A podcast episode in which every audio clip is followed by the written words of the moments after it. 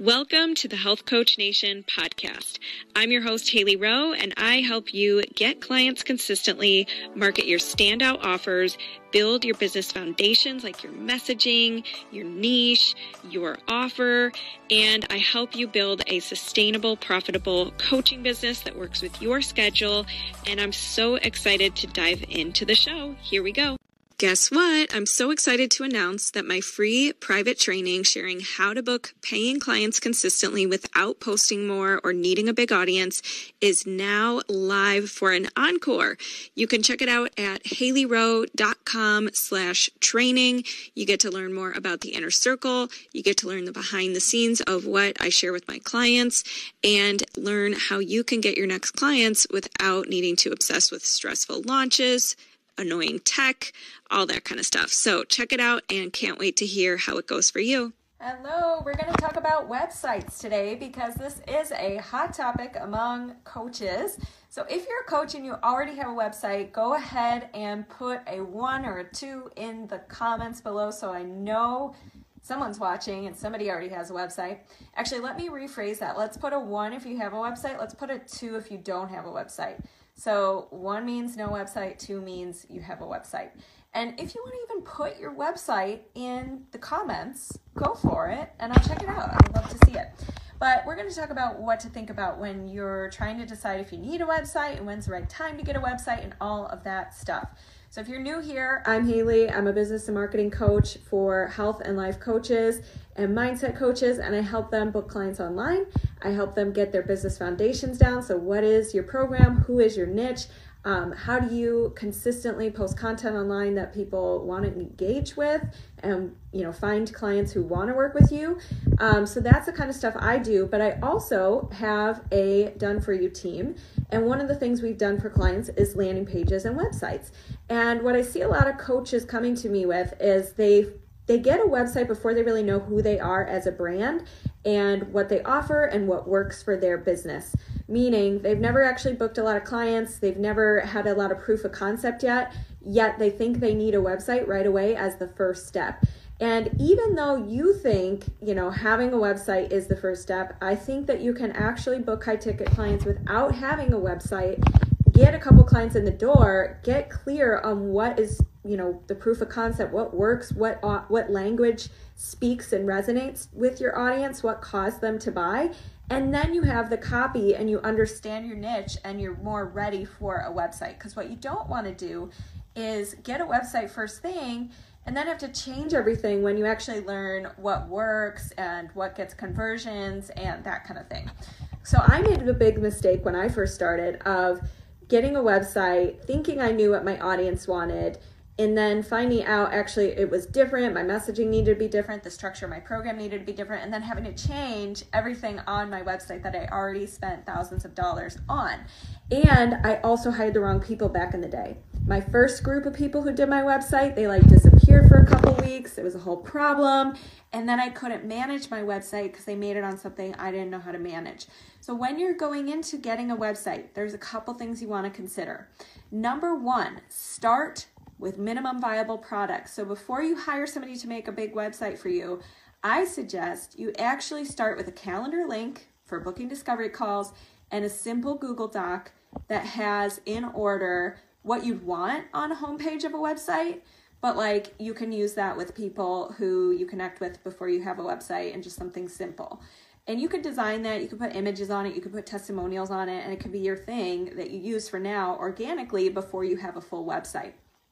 So that's the first thing. That's one thing you can consider before you need to invest in a website. A lot of the things I try to do in coaching with my clients is save them from expensive mistakes. So that's something that we sometimes start with. And once you have that, then you can kind of think, okay, if I'm going to get a CRM system, meaning if I'm going to start to try to gather email addresses, you do need something where people can opt in to your email list. So, a lot of email marketing um, sites where you can collect a list and email your list have ways you can make a landing page or an opt in page.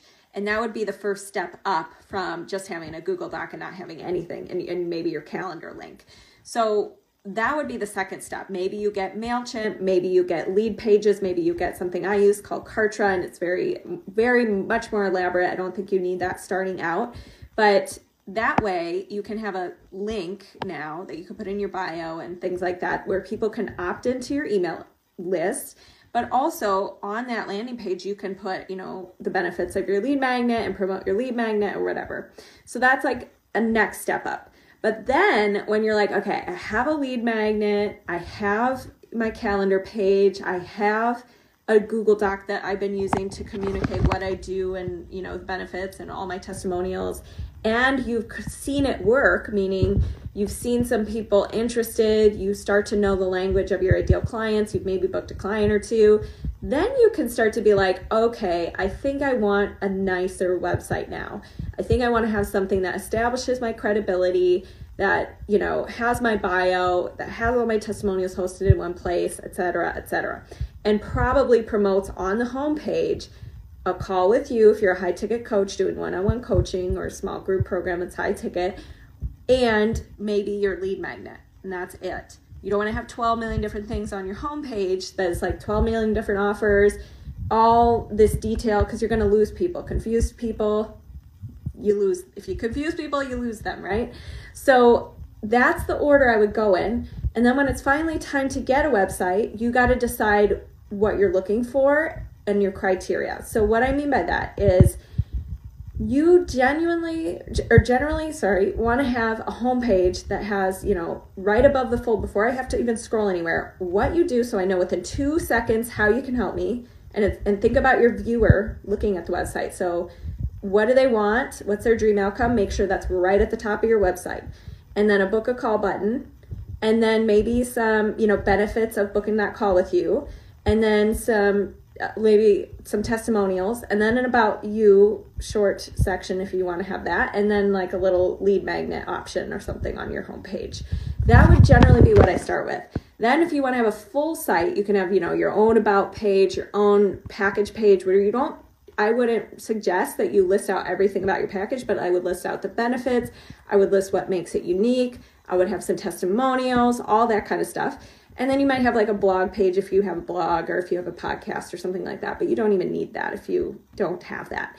And you might have like a media page if you've been featured on podcasts and stuff like that. I'm get, actually getting revisions on my website because mine's super outdated. My testimonials are old, etc. But it just goes to show you I haven't needed that to rely on to be growing my business. It's kind of been like in the back of my mind, like, oh, I got to update my website, you know? And so I'm doing that now and I'm excited to have it done and be able to use it. But in the meantime, I've been using my landing pages that I've had. I've been promoting my freebies. I've still been using my own Google Doc to summarize my programs. Like, it's okay to not have it going. So, you don't need this. This is not a necessity.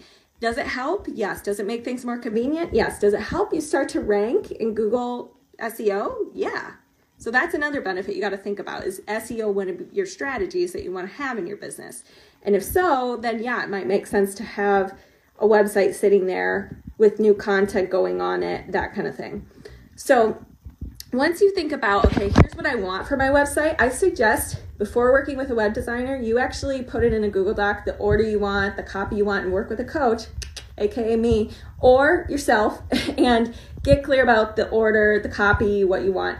Because if you expect a web designer, I mean, you can hire a web designer who has copywriting skills and who can do all of that for you, but it's going to be hefty pricing wise, right? So get it clear first how you want it, and then and each page how you want it. And that's a wonderful way to communicate with your web designer because if you hire a web designer and you expect them to know everything about you and be able to read your mind, you're going to be disappointed. So you have to, if it were me, that's what I did the second time around with my website. When I was not a new kid on the block anymore, I put it how I wanted it. I explained, I used examples. I said, here's my branding I like, here's sites I like, here's the order I want, here's a copy I want, here's how I want this to look. I want it to be a drop down, like everything, right?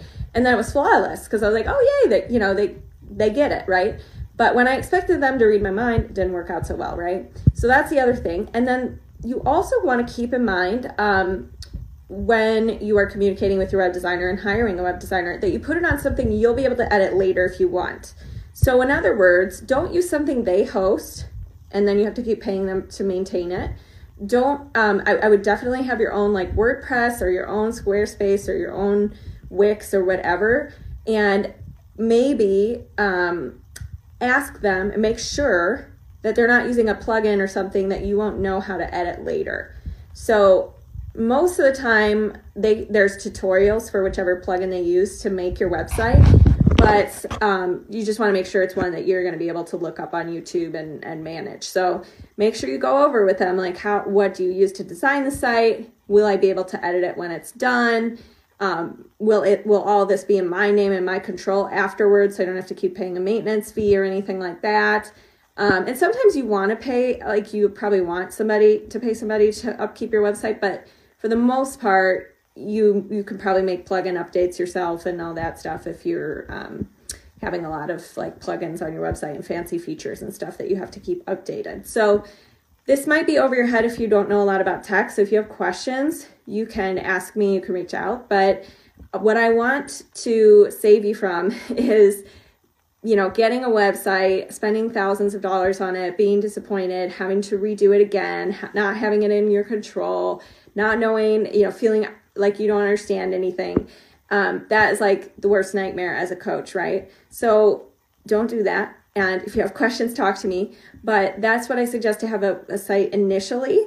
And I would love to check out your sites if you already have one. And I can't wait to share my new site with you once my updates are finally done. New testimonials on there, some new uh, copy based on what has changed in my business since it, when I first started the site versus now um, all that good stuff. So stay tuned and I'll talk to you guys soon. Hey, thanks so much for listening to this podcast. And if it's really helpful for you, I'd really appreciate if you share it and or leave a written podcast review. This tells the podcast sites that our show is useful and it will be promoted to more people that way. Thanks again.